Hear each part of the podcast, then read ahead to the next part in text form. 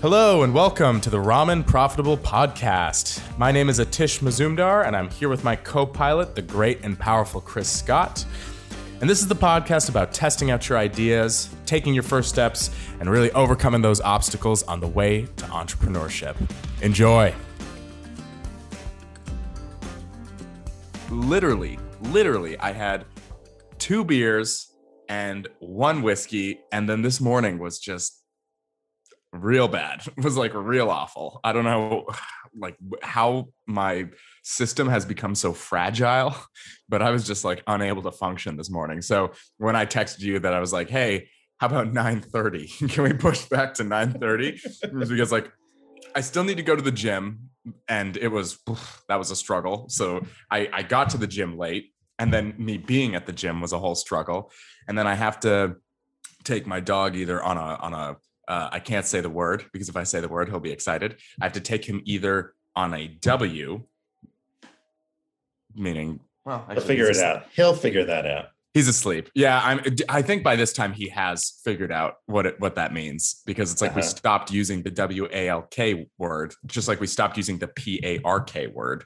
But now I think he just replaced the shortened words for those words. So I don't think it does any difference, but basically, I also had to take him to the P-A-R-K. He's sleeping here on the floor because he's actually tired, because that's what'll tire him out. Otherwise, he'll be just badgering the shit out of me, while I'm trying to podcast. So I had to do all this stuff, but the whole time my head is kind of foggy and just a low, dull headache, and just my stomach wasn't feeling good. And so I was just I was just in a train wreck. So when did I become such a soft, individual? I used to be able to hang tough, and now I'm just ooh.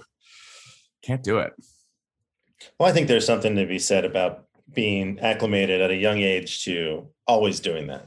Right. Because it was every night we're going out. Right. And then the older you get, you're like, oh, why am I still doing this? Yeah. Yeah. Exactly. Or it runs its course, and then you don't do it as often. And then you wean yourself off of that lifestyle. And then, in your head, you think, oh, I can do 4 beers and 9 shots and be fine. But no, you can't do that anymore.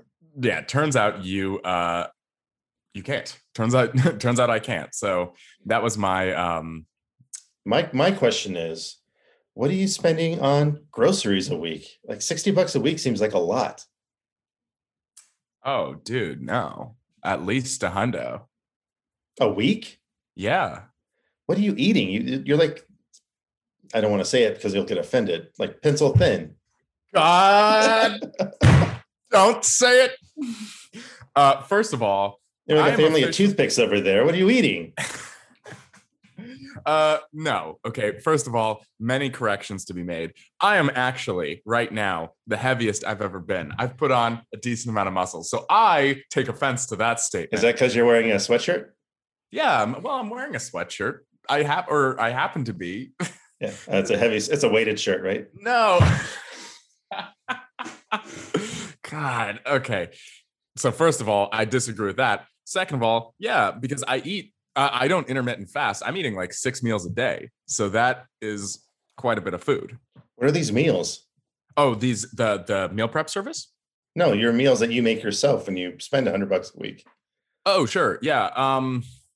I do a lot of frequently, I basically just rotate out recipes. So I do a lot of the same stuff over and over again. So I'll do stuffed peppers. I'll do a pasta with bolognese. I'll do burgers all the time, eggs, bacon, breakfast burrito type of stuff, like potato, egg, bacon, cheese, that kind of stuff all the time. Protein shakes, which are expensive this is just, man, can we just do an hour on all the problems that I have right now? Because actually I could fill the fucking hour. Yeah, we have to talk about your shopping habits, because that sounds like not $100 a week to me right now. Everything you just said. Whoa, wait. So okay. So okay, maybe it's not $100 a week. I don't know. So sit down and do your budget for your groceries one week. Well, I did do my budget. That's the thing. And I give myself $100 a week. I don't, and if it carries over, some of the money carries over, so then I don't have to fund $100 into that every week. So it kind of varies, but I also pull out of that money, out of that fund, when I say screw it and get food, like Thai food from somewhere. You know what I mean? Yeah. Anyways, point being is that, so here's my other problem. So I got this great blender, this, like the Ninja, all in one, 9 things in 1. Yeah. You know, whatever. But the problem was, so I was using it every day to make protein shakes because that is far less expensive than getting protein shakes either made at the gym, because I go to like a fancy Phoenix gym that, you know, you can buy. Yeah. Or you can buy the pre-made ones at the grocery store, but those are also fairly expensive. So it's cheaper to do it just yourself at home, as is the case with anything, right? But are you talking about those Premier like milk cartons, those milk boxes? No, not those. Because here's the other distinction that you have to make between like the products that most people are buying and the products that I'm buying.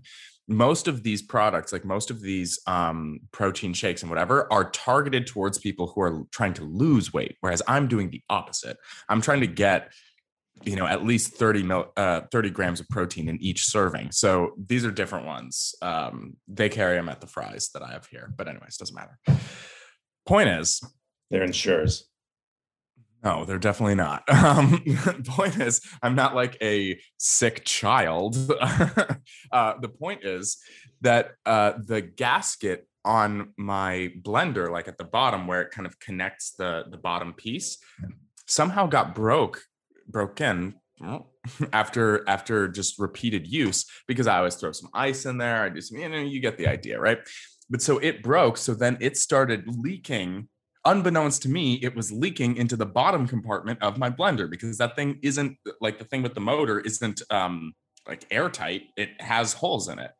So it was leaking milk into the bottom of that thing, which then over time gets old and gets disgusting. So then I had to take apart the blender with a screwdriver and like pull apart the base unit. And now I just have a broken component, the gasket part, that like I keep searching if I can just get that part, but I can't. So now I kind of have this weird thing where it's like, well, do I want to replace the exact same blender that I know had an issue for me? Or do I want to like step up and buy one of those, you know, expensive blenders? Like, I mean, definitely not the Vitamix, because that is just throwing your money away. Yeah, it's just ridiculous.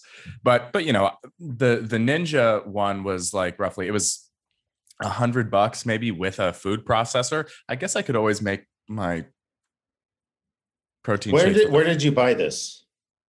I didn't. I got it as a gift. Oh, well then toss it and get a new one. Yeah. Okay. Toss it and get a new one. I know that's probably disrespectful to whoever gave you the gift, but it was a long time ago. Yeah, it was my parents. Oh, do you know where they got it? At Costco? Oh, probably Target or Costco or some shit. Yeah. If they got it at Costco, you could probably return it. That's true. They have great warranties on everything. Yeah. You can return anything to Costco. Yeah. You know what's weird about Costco is that I feel a bit coming on. No, this isn't a bit. We're gonna riff. No, I'm kidding.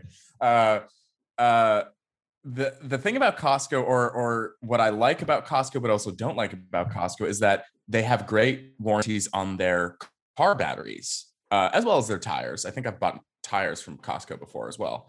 But they have great warranties on their car batteries. But the problem is that the car batteries that they sell don't fit the shape. Like I look, because they have this big binder next to all the batteries, right? Uh-huh. And so you're supposed to look up your year, make, and model, and then that'll across show you which battery you have to choose.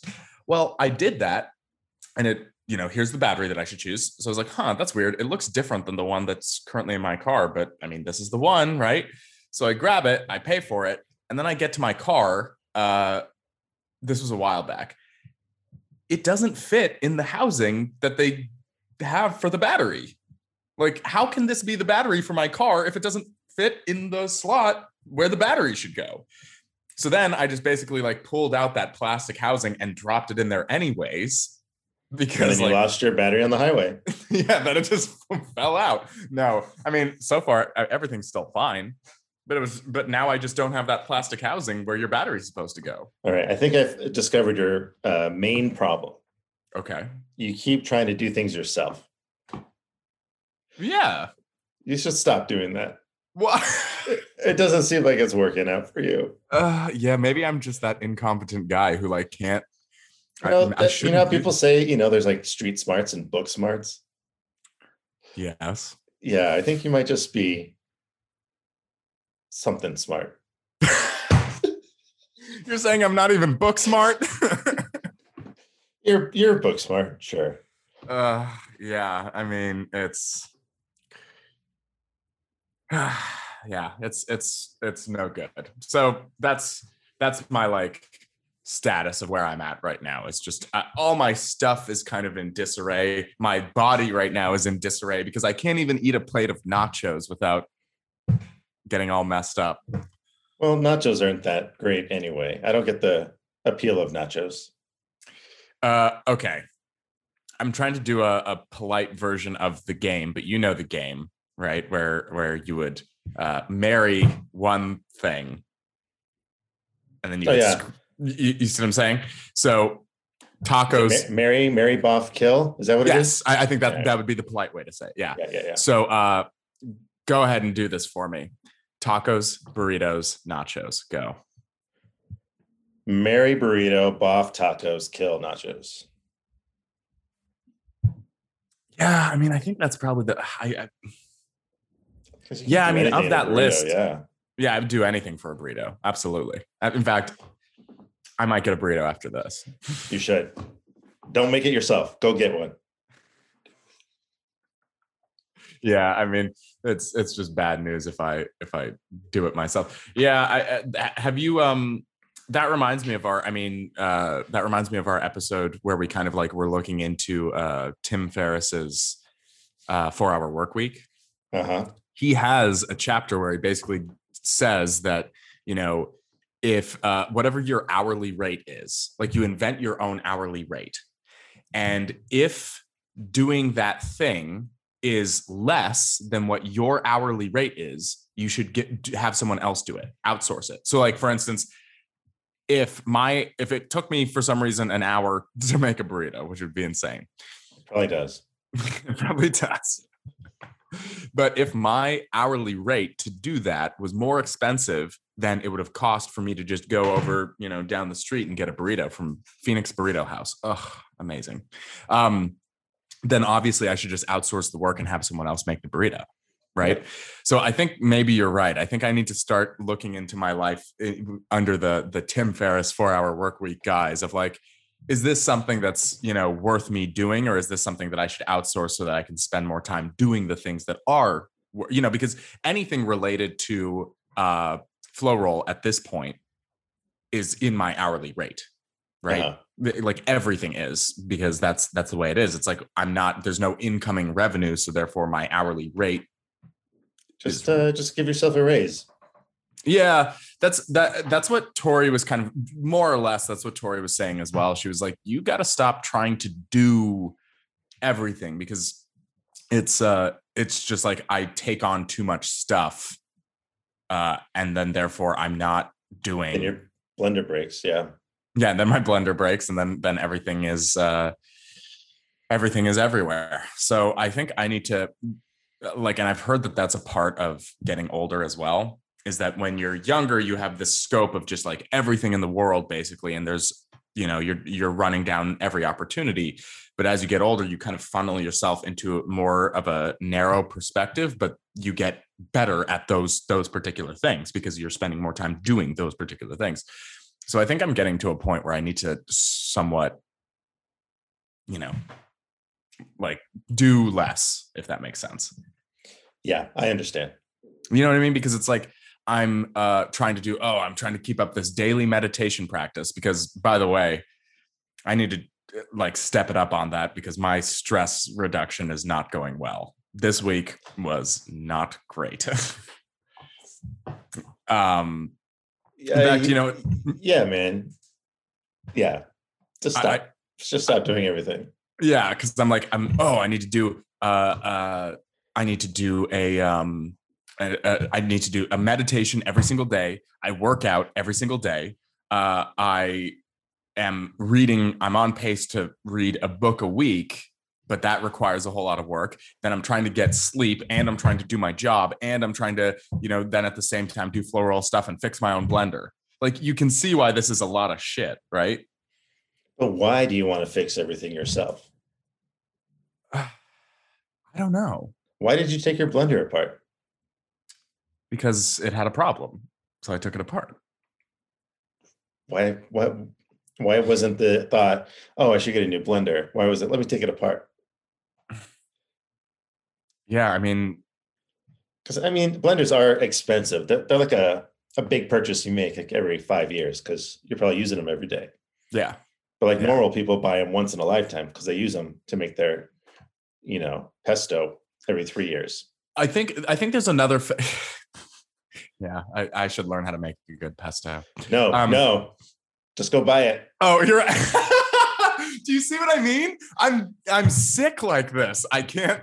I'm like, oh yeah, maybe I should make a killer pesto. Like maybe that'll make me whole. You know what I mean? It's like, I'm just searching for something to like.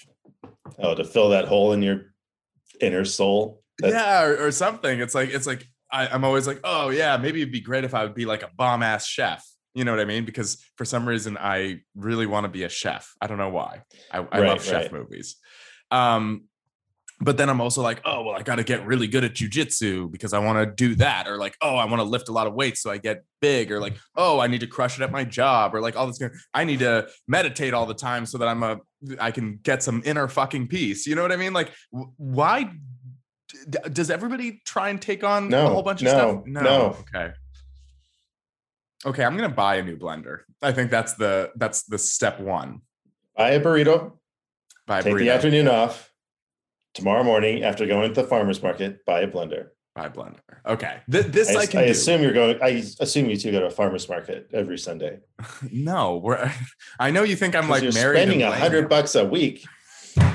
You're buying artesian honey from the local honeycomb market.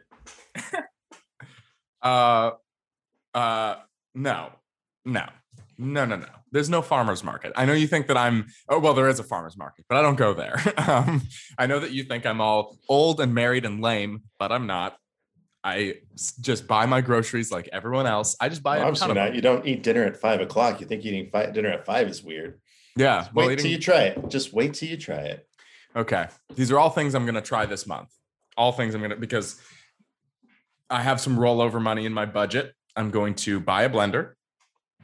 I'm going to maybe decrease the amount of money that I'm funding into my groceries, see what happens there. And then I'm going to, what was the third thing? Oh, eat dinner at 5. Yeah. I'm going to eat dinner at 5 o'clock and we'll see how this goes. Because what time do you go to bed? 8. Oh yeah, 3 hours. That's nothing. Yeah, I know. And I need to stop doing, that's the other, maybe you're right. Maybe Chris is right about so much because it's like I do end up running my mealtime directly into bed. You know what I mean? It's like I go 7 o'clock, I eat, and then I just immediately crash right into bed. Like that's basically my process. And I bet you don't have a heater on at night because of the Dutch oven that happens. There's no Dutch oven. Oh, you don't fart under the sheets? No. Oh, okay. I don't believe you. Oh, you don't know. You're asleep. Yeah, that's true. I am asleep. I wouldn't know. That bolognese, man. Oh, I love a good bolognese. Well, so this all raises a bunch of really interesting questions about, you know, how I'm spending my time, how I'm spending my money. These are all things that are important to look at. But where we left off last week is we were asking some other kind of deep, thought-provoking questions about how you and I. But we avoided the question I just asked. What's that? Why are you taking things apart? Why are you wanting to make your own pesto? I mean, I can give an answer that I think is true, but I don't know if this is true. Because it sounds like you want to tackle everything, but what would happen if you knew how to do everything and execute it well? That's a good question because here's a, so you remember that period of time that I spent at a startup when I was working at that startup fairly recently, Sunshine Models or whatever. Yeah. That's what it was. During that time, I was given a coach. Like I was given a coach that would either, you know, you can talk about your personal life. You could. I mostly talked about my professional life because during that time, I was stressed out. I was not able to function well while I was working at that startup. Yeah, you weren't the cool, calm, collected guy you are right now. I can hear that statement dripping with sarcasm, but I'm going to ignore that and I'm not going to respond to it. So I had this coach, and one of the things that my coach had me do is she was like, it doesn't sound like you know what you want to do because you're kind of trying this, trying that, you're doing, you know, whatever. So she says, instead of doing that, or like continue to do that, continue to explore. But at the same time, what I want you to do is I want you to understand what your core values are. And this gets a little woo-woo perhaps, but it also is the right amount of woo-woo and pragmatism for me to like, you know, understand. So she says, you need to figure out what your core values are. And here's like a helpful resource. And it was basically an article that, you know, was like, you know, which adjectives would you describe yourself as? And here's a list of adjectives. And then it was like, which adjectives would you like to describe yourself as? And you have to pick like 4 or 5 or something like that. So in doing that, you're basically, what it's forcing you to do is choose the things that you think represent yourself today, and then choose the things that you want to be like the, like, for instance, if I was talking to somebody else who doesn't know Chris Scott, and I was like, oh yeah, my buddy Chris, he's a filmmaker, you know, whatever. It's like, how would you want to be described? What are the things that, you know, are important to you?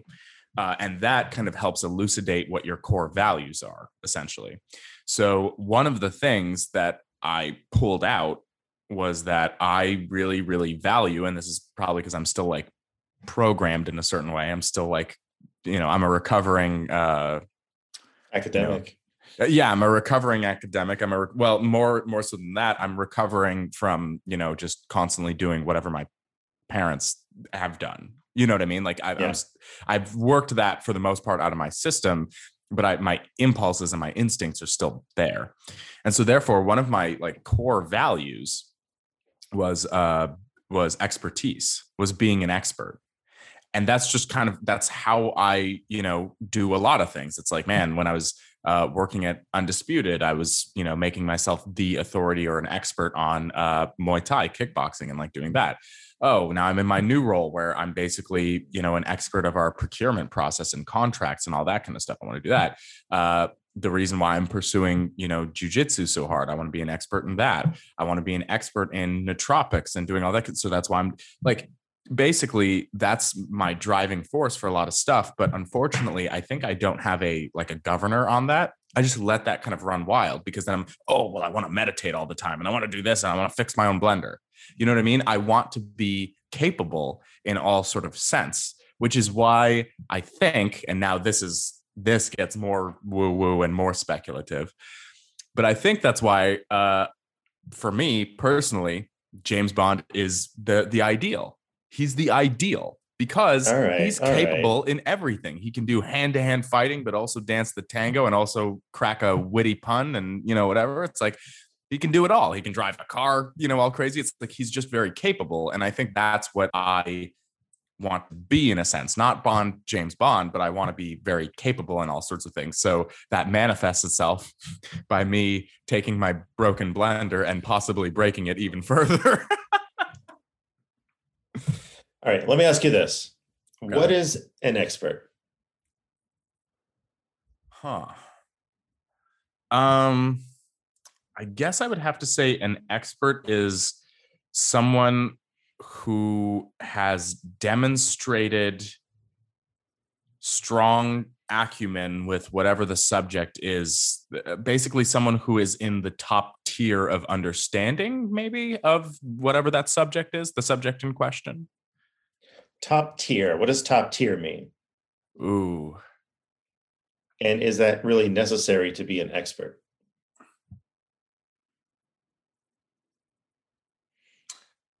That's an interesting question. So I assume you go to a jiu-jitsu gym with a sensei. Is it a dojo? And you do your kata? I don't know what happens at jiu-jitsu. I don't remember what happens at jiu-jitsu, but I assume there's like a upper guy, like a black belt or a brown belt. Yeah. There are the black belts who all train there. Then there's the head black belt who owns the place. And then even above him is Helio Gracie, who's the guy who taught him. And he's from the original Brazilian jiu-jitsu family. He's the top of the top of the top. Right. So to become an expert in jiu-jitsu, would you have to be better than Gracie? Is that his name? Helio Gracie. Well, first of all, I think that's practically impossible because he invented the system. But see, that's kind of the weird thing. I think that you're really actually pulling the thread on something kind of interesting here, because it's my definition of expertise evolves with me. Because right now, the only thing I think that it would take for me to be an expert, quote unquote, would just to be a black belt. Or your mindset. Bro. Right. Well, no, I mean, I do feel like jiu-jitsu is definitely something that can, you can track your ranking throughout your expertise because you have the belt system. Right. It's more obvious. Yeah. You know, there's like teal and fuchsia belts, and there's like green stripes and stuff and such, right?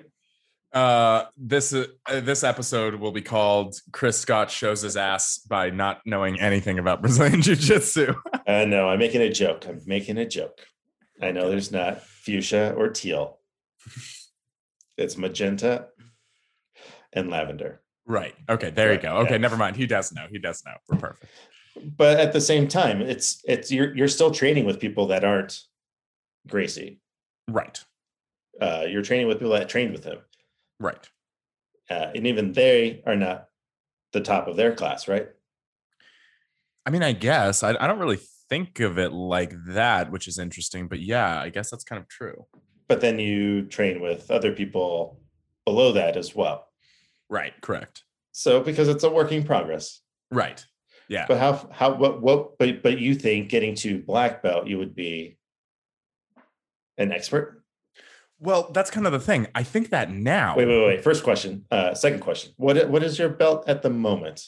Is that one of those reversible black brown belts? Yeah, yeah. It works for jiu-jitsu. It also works for my Dockers. It's perfect. Nice. All right. No, I'm a 4-stripe blue. 4-stripe blue. That means you're 12 stripes away from black. Green.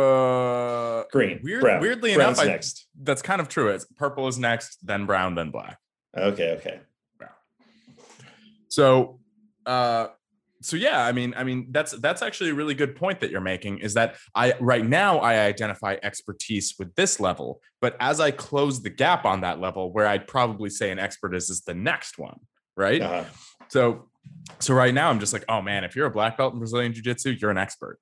But then once I get there, or once I even get one layer beneath, I'll probably be like, oh, well, yeah, that's a certain level of expertise, but the real expert is, you know, this. And it just kind of constantly goes. And I wonder if that's maybe because this is kind of, I assume this might be a really terrible assumption, worse than the ones I made earlier about belts, that at a certain point, it's just all about practice and commitment.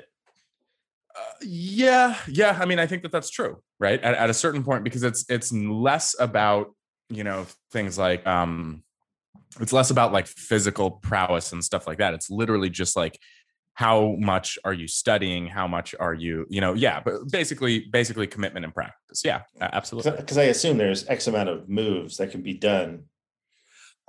Yes and no. It's like, it is constantly like, that's sort of what I mean by expertise, because like, there's this statement that this guy, John Danaher, made, which don't expect you to know John Danaher, but John Danaher is like, he's an expert. He is an expert. John Danaher is an expert. And he said this statement, which doesn't mean anything to me, because to me, like right now, I'm like, oh yeah, black belts, that's an expert. But he said there, and this is a dumb statement, but he said there are black belts and then there are black belts. And what he means is that like, there's to outsiders, it's like, oh yeah, that's the top. But once you actually know, it's like, there's a constant evolution. And so there's a wide range of expertise within that level. Right. So I guess what I'm saying is that I guess what I'm saying is that maybe part of not necessarily the problem, but something that I would have to acknowledge is that my idea of expertise continues to kind of stagger step up as I stagger step up, and not just in jiu-jitsu, in all things, right? Because I used to think having a college degree was, you know, oh, you're fucking smart, you know, whatever. And it's like, no, turns out not. Yeah. College students are hilarious. Yeah. Yeah. And to be fair, that was when I was in college, and maybe even directly after college when I was still like, you know, oh, what piece of paper should I get next? You know, but I used to think that meant a level of expertise, but it's like, realistically, everything that I've learned in my current job, I didn't get in my degree. I didn't do any of that. Right. So let me ask you this new question. What do you consider yourself an expert in?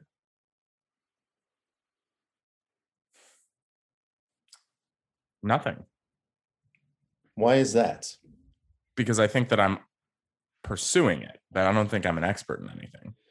But you've already, you know, what is it?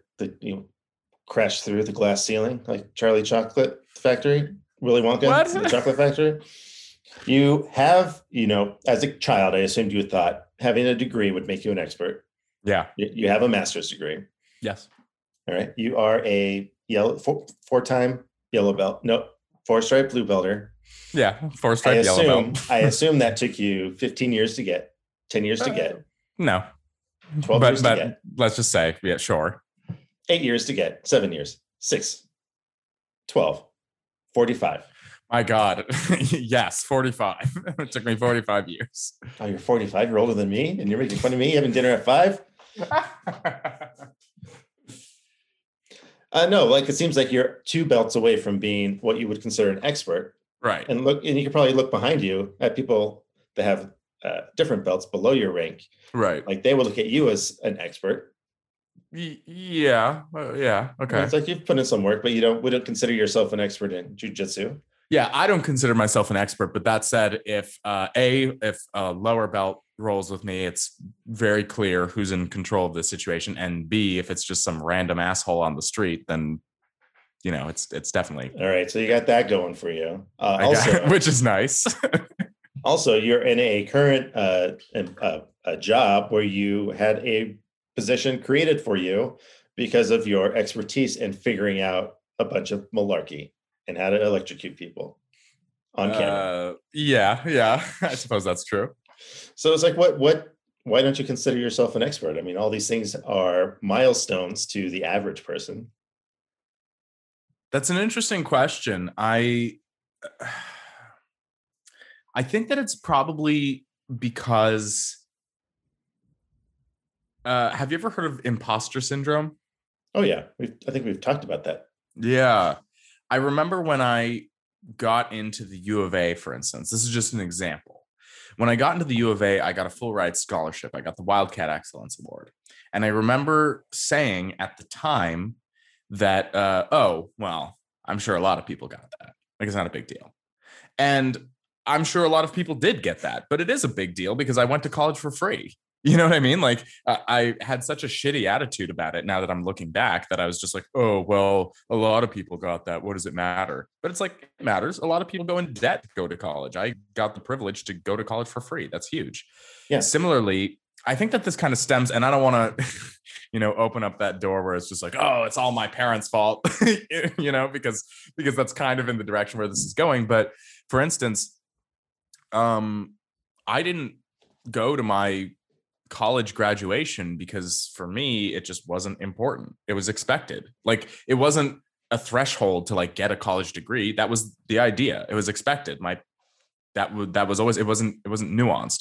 Whereas I know people who, you know, their parents, it was a huge deal to their parents when they graduated from high school. Uh-huh. You know, it's like, it's just a difference in perspective. So I think for some reason I've always aligned myself like I need to be. And to be clear, it's like my parents didn't put this thought into my head, but like for a long time, and I'm recovering from this now, but I thought that like I better have $100K in the bank before I turn 30. Don't know why. Don't know why, but that was like, that was just how I thought, that I was like, oh, if I don't, then I'm fucked, which is crazy because newsflash, I don't have 100K in the bank and I turned 30 this year. Like not even close to 100K. But I used to just identify that like that would be the thing, right? Or similarly, you know, I needed to be in a career that would give me the white picket fence and the 2.5 car garage and all that kind of stuff, not for the material objects of having it, but just that I remember one day, my mom, this was when I was a kid, my mom's car broke down and they just like had it fixed. They just, she got a tow or something like that, like from her insurance. It got to the shop. They fixed it. She was able to drive out of there. It was a long afternoon, but they just did it. There was no conversation about like, oh, which card are we going to put this on? Or, oh my God, this is totally going to, you know, this is a huge deal. It's like, whatever it costs, they just paid it. And that became more instrumental. And this is kind of why I think I have a lot of problems in terms of, or why I used to have a lot of problems in terms of career selection or in terms of like pursuing my quote unquote passions or anything like that, is because what I always identified the goal with more was I need to make sure I'm safe in life. I need to make sure I'm okay. That one, you know, vet bill for Grizzly or one, you know, car problem or whatever isn't going to completely fucking destroy me. Nothing so, about your wife? Jeez. Huh? Nothing about your wife. Yeah, no, of course. My wife too. In fact, most recently we bought her a used CRV, which is like actually kind of a cool car. Anyways, the point is nice. The point is that the goal was always more about like comfortability and compensation than it was about me actually doing anything. And that I think is the core problem with my like underlying psychology of the selections that I make for my career, is because I need to constantly fight those impulses, because my impulses are just telling me that like, oh, you need to make sure you learn the skills that means you're irreplaceable and you have this unique talent stack that puts you into wherever just so you can make the money to do X, Y, and Z. But it's like, well, wait a minute. Like if I back up right now, I live in a decent house, you know, definitely needs some remodeling from the landlord, but that's besides the point. And our AC unit shut off twice last summer, so that's not great either. But, you know, it's a good house. I work a job where I can, you know, spend $100 a week on groceries. Too much, man. You know, and everything's going all right. Like everything's fine. So I need to stop with this kind of like famine thinking or this starvation mentality that like, oh, I'm on the razor's edge. I'm so fucked. It's like, no, just do the things. Like I've always sacrificed doing the things that I like or the things that I would want to do in order to do the things that I think are the like right, safe moves. And I know that that's a cliche, but it's a cliche for a reason. So when I say I'm recovering from that mindset, it's like, it's still, those are my direct impulses. And I guess it manifests itself in my idea of expertise, because you're right. It's like, why don't I give myself credit for being of some level of expertise now? And it's because I don't like, I made considerably less money than I do right now back when I first moved to Phoenix. But for some reason, my idea of how much of an expert I am hasn't changed since that time. I mean, why is that? It's because it's a constantly shifting goal, but I guess I'm not doing a good enough job at like just appreciating where I am right now and making decisions that would actually drive like, you know, an interesting career, the steps that would drive me towards my other goals that are like, you know, the creative side of it. Like I actively want to create something. I want to take ownership over a product. I like the job that I have right now, but I don't have ownership over any of it. The decisions are made way upstream and we just execute according to that plan. I like the idea. Like I really, really am drawn and attached to, you know, the idea of having like my product. And maybe that's why I resonate so much with, you know, being like why I read Anthony Bourdain's book over and over again, or why I resonate with like all these chef movies. It's because it's like, that's their creation and they put it out, you know, and it's like, it's immediate satisfaction of creating something. Yeah, exactly. And so I want that in my life, but I keep not going towards that because I make these decisions to be safe or to drive whatever compensate, like to get myself to that 100K, you know, and to do whatever, you know, and it's like, man, I didn't anticipate having this conversation, but it's really clearing out a lot of stuff right now. You can only have these conversations hungover. Yeah, that's true. That's true. This is a very hungover conversation. This is very reminiscent of the times where we would go get coffee or do a podcast or something back in Tucson, and one or both of us would be hungover. And this is exactly the kind of like thought process that I'd be having, is that like, yeah, I wonder how I can put that. And I wonder if these things are tied together. Like, do you see these things as tied together or not? That I take on all this other shit because I want to be super capable or whatever, but then I don't do the things that, you know, I say that I want, not for a safe or not for a, you know, good career. He did the right thing. He's got a 401k and all that kind of stuff. It's like, I have other objectives. I have other goals, but I don't hit those, or I resonate with like safety first before I do that. And I'm wondering if maybe that's the difference, right? You don't get to be Michael Jordan if you are first concerned with like the safety. You kind of have to be crazy, right? Yeah, you kind of have to be crazy. But also Michael Jordan just focused on basketball. Oh, yeah. Yeah. He didn't take apart his blender, is what you're saying. He didn't take apart his blender. But I'm wondering if the need to be an expert in everything, I wonder if that's just, that's the imposter syndrome part, because you don't know how to take apart a blender. You can't use a blender. Yeah. No, that's an interesting perspective. I actually hadn't really considered that, but the idea that, I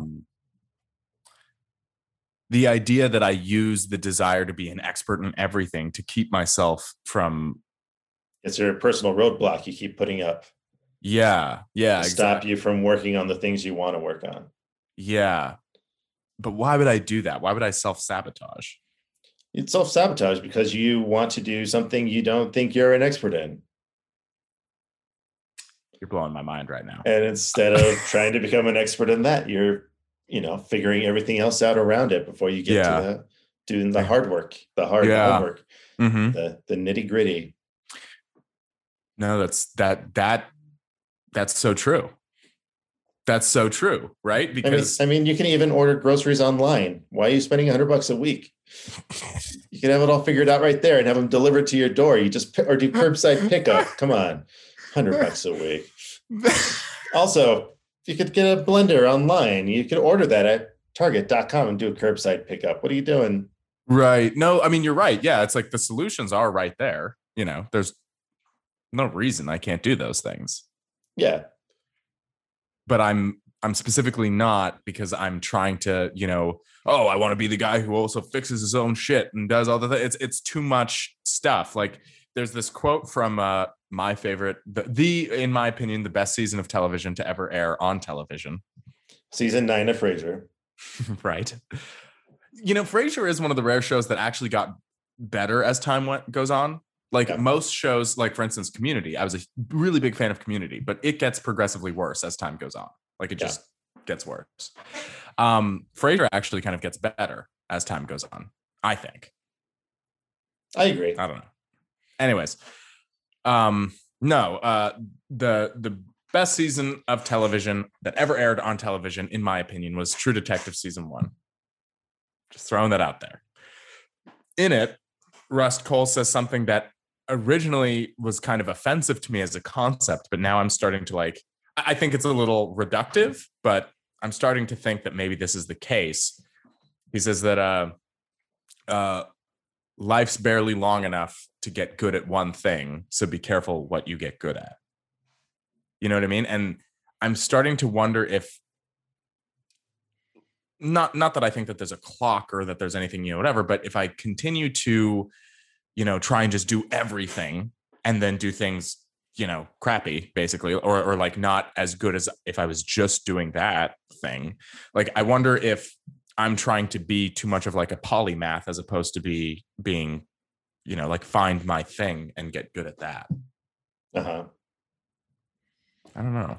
Well, I could see the logic behind that. I mean, you know, even to, I don't know, but I guess it depends on what you call an expert. If like you're like the one guy that everyone goes to when mm-hmm. you're like 80 in whatever field you're working in, I assume maybe that's what he's talking about. But yeah, if you're Paul Krugman, he's an economist. Oh, don't even know who that is. But people I like Alan Greenspan. Sure. So, but I guess what it is, it's why be an expert in everything when you want to focus on the one thing. So what are you going to do about that, Atish? I think this, baby steps. Yeah. Yeah. Buy a blender. Don't. Yeah. No, you're totally right. There's buy a blender, buy a burrito. Like you're going to get a subscription to audio blocks. Audible. Well, I have a subscription to Audible. Read your books while walking the dog. I fundamentally don't think that that's the same thing, but I might be wrong. It is. Do it. Is it?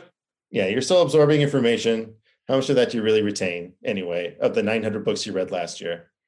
That's true. Well, first of all, I only read 46. What was your favorite? Because Count of Monte Cristo counts as 800. Yeah, well, that's fair. And actually, my favorite book of last year was The Count of Monte Cristo. So I guess it all kind of panned out. No, you're right. I think ultimately it's the answer is actually from the 4-hour work week. I think I at least need to start adopting that mentality. I have an hourly rate. If this thing doesn't meet, if it's below my hourly rate, outsource it. Buy the blender. There's no reason for me. Why do I want to become a blender technician? Like, exactly. I'm not, that is nowhere in my talent stack. That's nowhere in my goals. And yet for some reason I'm like, let's get down to business and figure out what's wrong with my blender. All right. Yeah. So I'm going to set your hourly rate for you right now. Oh, okay. Go for it. All right. As a 4-striper blue belter. Right. Is that what you guys call it? Blue belter.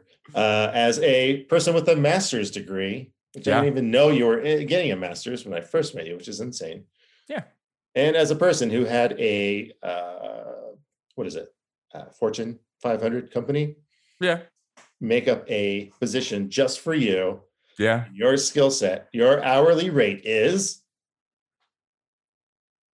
$1,000 an hour. What? That's insane. That's everything then. That's crazy. Then I'm not even, that's. No. Hey, try it for a week. $1,000 an hour. $1,000 an hour. And I'm pretty accurate in my assessment. That just means that everything except for car repair is like, and even some car repair, the kind of car repair that I need, obviously. Okay, well, hey, all this freaking out you're doing right now, below your pay grade. Outsource it. Okay. All right, we'll give it a shot. Go to Scottsdale, get one of those freaking IVs that they hand out to rich people with hangovers while you eat your burrito or have it delivered to your house because your pay grade is really high. Right. Well, and I am currently CEO and president of For All. Oh, I forgot to incorporate that into the hourly rate. Yeah. Okay. Right, next week, I'll probably give you a raise then once I factor that in. All right, I'm going to give it a shot. This week, I'm going to try to set my hourly rate. I'm not going to do the things that are below my hourly rate that are basically is me putting time into things that I don't even have an end goal with. Like, okay, I'm going to give it a shot. I'll give it a shot. All right, I'm going to exclude cooking from below your pay grade because that's something you enjoy doing. Right. It is something I enjoy doing. Yeah. Take more time to do that. Make your pesto, make your bolognese, make your stuffed peppers with, I assumed, $900 a pound ground turkey. Well, either ground beef or ground bison. Both are great. All right. Okay. fine. Look, and fine. This will be a practice and mentality, but like, that's, it's like, in a way, I'm sort of so jealous of you. And it's really, and it's like, it's completely like probably missing the forest through the trees, but it's like, you knew something that you wanted to do and something you wanted to get into, and then you pursued that. I'm wondering, have I precluded myself from doing that by being like I need to be an expert in everything, and I need to, you know, get the 2.5 car garage and the have 100K in my bank account by 30. Like, have I kind of prevented myself from diving deep into something that I actually like would love, or that I, you know, do you know what I mean? Right. I don't think you have. I don't think it's too late. I don't think whatever you're worried about is at your pay level. Ah, yes. That's so. So these thoughts that you're having right now, you need to pay someone to figure them out for you. You're right. So talk to your therapist about it. Your therapist you have on speed dial, because I'm on an off week with my therapist. We have an A week and a B week, so I'm give on him a B call. Week right give now. Him a call right now. Yeah, maybe I need an emergency line. Yeah. Okay. All right. I'm gonna give it a shot. You know what? It's below my pay grade to have these kind of concerns. I'm a mission-oriented person. I'm gonna do my stuff. Yeah. You know that Jim Carrey movie, Yes Man? Yes. That's going to be your answer to whatever pops up. This is below my pay grade. Yeah. Call an expert. Call Geico. Yeah. Yeah. Call Fry's. Call proteinshakemakers.com. Okay. All right. Yeah. Going to give it a shot. I'm going to call people. We're going to outsource the work. Someone else is going to make a burrito today. I'm going to enjoy it. And I'm going to enjoy the time savings that I get from getting that burrito. Exactly. And I mean, yeah, I don't cut my own hair, right? You evidently do. Well, I'm just afraid of all the dirty, gross people. Yeah, we're in a pandemic, but did you hear that the mandates, the capacity mandates, have been removed? Yeah, it's insane. I'm not looking forward to that. Yeah, it's like great. All the things that kind of, because I was still going to the gym, but that was basically it. But it's like great. Now my comfortability with the gym is also kind of pushing the boundaries, because well, already it's like I'm getting, because I go super early in the morning, so I can, you know, there's not really that many people around, and, you know, whatever, but already I've noticed people have started completely slacking about the mask etiquette and shit like that. Yeah. Like they'll have them, but they'll either just, you know, completely put them under the chin, or they'll just take them off and it's just like hanging off one side, and it's like, what the fuck? Like, at bare minimum, I get it that you don't want to or whatever, but why would you be so selfish that you wouldn't think that somebody else might just be more comfortable if you did? Like, I don't really care, but I'm always going to wear it so that other people are comfortable. Like, what's the problem with that? I mean, anyways, this is maybe not the forum for that. Right. Well, or you, with your new pay raise, just go to a private gym. Yeah. I mean, I do have this fancy mirror thing. You do have that. Did you see that SNL skit with the mirror? No. It was kind of funny. It was all right. I give it a B plus, a B. It was all right. It was like, they had Nick Jonas as a trainer. He's like, we're going to do arms, like curl them. And then they had one of the girls do, we're going to stretch now, do your stretches. Mm. And then it just had some old lady in there that was trapped by some dark demon. It was pretty funny. Odd. Last thing I'll note for this random collection. Actually, this episode turned into a therapy session, which was great for me. But I would say that, like, you know, maybe these are the kind of questions that, you know, listeners should be asking themselves all the time. Orient yourself. Like, Chris is basically, what he's doing is he's pushing me here, because he is forcing me. He's basically, by asking why, you know, and just keeping like always asking the next level of why. Oh, why do you feel that? Then I explain what an expert is. Well, why do you feel that you're not an expert? But like, basically, by continuing to push that, you get to the core of, you know, whatever your hangups are. And for me, it's that I am just doing a whole bunch of shit in the hopes that, you know, like I can, it's just not directed and it's not focused. But completely separate of that, something weird has happened across the past 3 weeks, and I'll close with this. Uh-oh.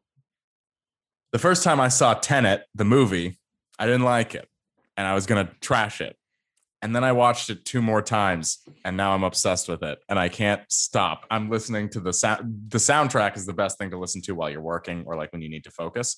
But now I actually, it's like, what happened? I got completely converted. Huh. I have only seen it once. Maybe I should give it another watch, but I'll take your word for it.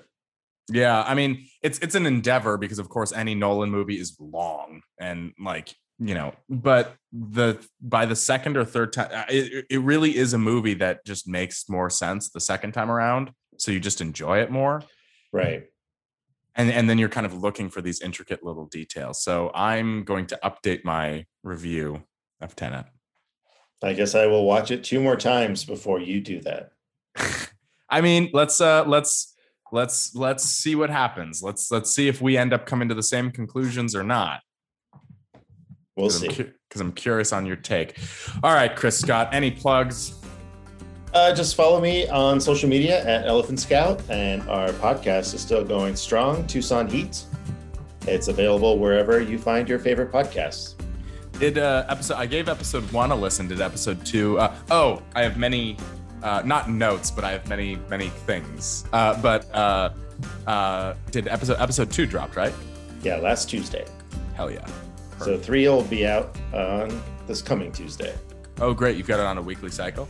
Yeah, we're doing it every week. And then until we get caught up with episodes, then we're probably going to drop them all at once. Oh, gotcha. So how long is this series going to be? Like, what's the plan for it right now? 8 episodes. That's a HBO limited series right there. Yeah. I like it. Solid link. Yeah, definitely go check out Tucson Heat. I can definitely say I was trying to, I was like just imagining people recording in the boots that you made. Super. Yeah. Oh, yeah. Who are you to talk? Actually, you're making your own boots. Out of necessity. Yeah, I guess that's different. That's also different. Yeah.